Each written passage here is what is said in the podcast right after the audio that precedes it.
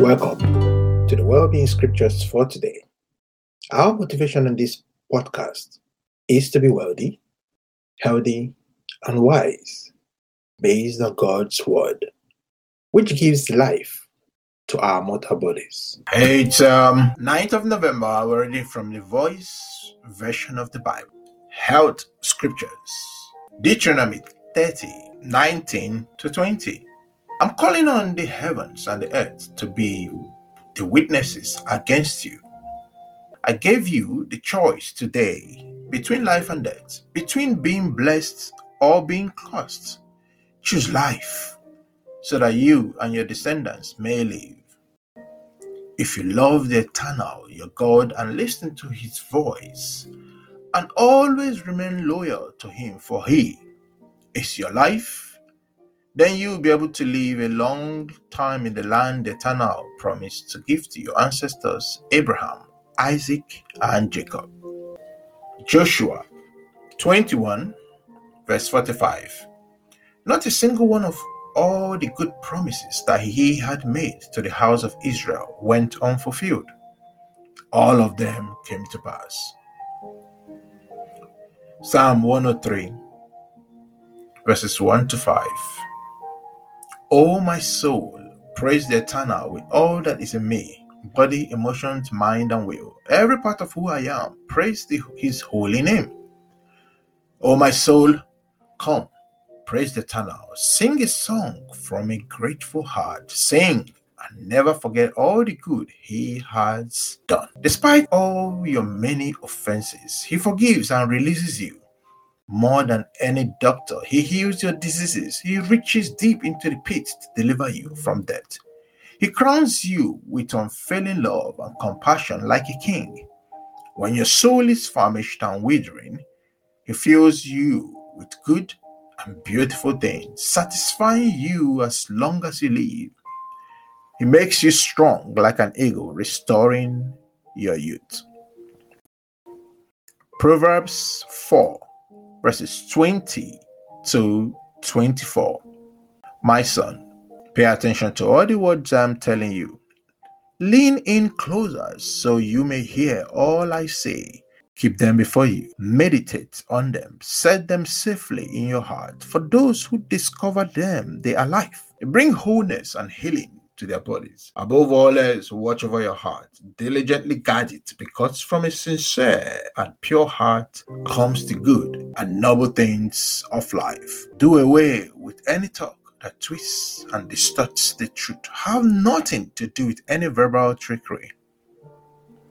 Acts 10, verse 38. Do you know God identified Jesus as the uniquely chosen one by pouring out the Holy Spirit on him, by empowering him?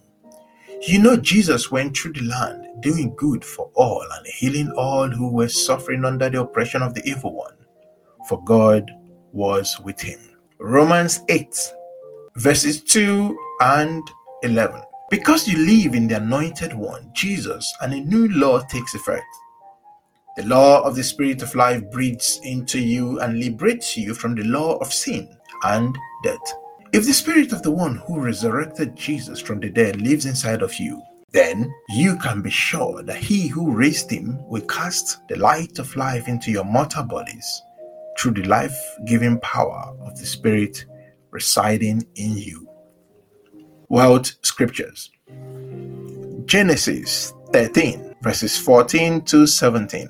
After Lot had moved away, the Eternal spoke to Abram Look around you now, as far as you can see to the north, south, east, and west. All of the land you see is for you and your descendants to possess forever. I will make your descendants as many as there are specks of dust on the earth. If anyone could count the dust of the earth, then he could also count how many descendants I'm talking about. Go on and walk the entire expanse of the land, for you need to see what I am giving you. Leviticus 26, verses 3 to 5. If you walk in my decrees and keep my commandments in your daily lives, I will grant you plenty of rain in the seasons when you need it. And your land will produce abundant crops, and your trees will be filled with fruit. Your grain crushing will last until the time of the grape harvest, and the grape harvest will continue until it is time to plant again. You'll fill your bellies with food and feel secure as you live in the land. Deuteronomy 28, verse 13. He will make you the head and not the tail. You will always be on top and never on the bottom. If you will just listen to the commands I'm giving you today from the Eternal, your God, and obey them carefully. First Chronicles 22, verse 13. Only then you will prosper by following these statutes and ordinances for Israel, which the Eternal gave to Moses. You must be strong and courageous, never fear or be distraught. Psalm 34, verse 10. Young lions may grow tired and hungry, but those intent on knowing the eternal God will have everything they need. Deuteronomy 8, verse 18. Remember the eternal one your God. He is the one who gives you the power to get wealth. So he can keep the covenant promises he made to your ancestors as he is doing now. Proverbs 11, verse 25. A giving person will receive much in return, and someone who gives water will also receive the water he needs. Isaiah 1, verse 19. If you pay attention now and change your ways, you can eat good things from a healthy earth. Isaiah 58, verse 10 and 11. If you make sure the hungry and oppressed have all they need, then your light will shine in the darkness, and even your bleakest moments will be bright as a clear day. The eternal one will never leave you. He will lead you in the way that you should go. When you feel dried up and worthless, God will nourish you and give you strength and you will grow like a garden lovingly tended. You will be like a spring whose water never runs out. Jeremiah 29, verse 11. For I know the plans I have for you, says the Eternal plans for peace not evil, to give you a future and hope. Never forget that.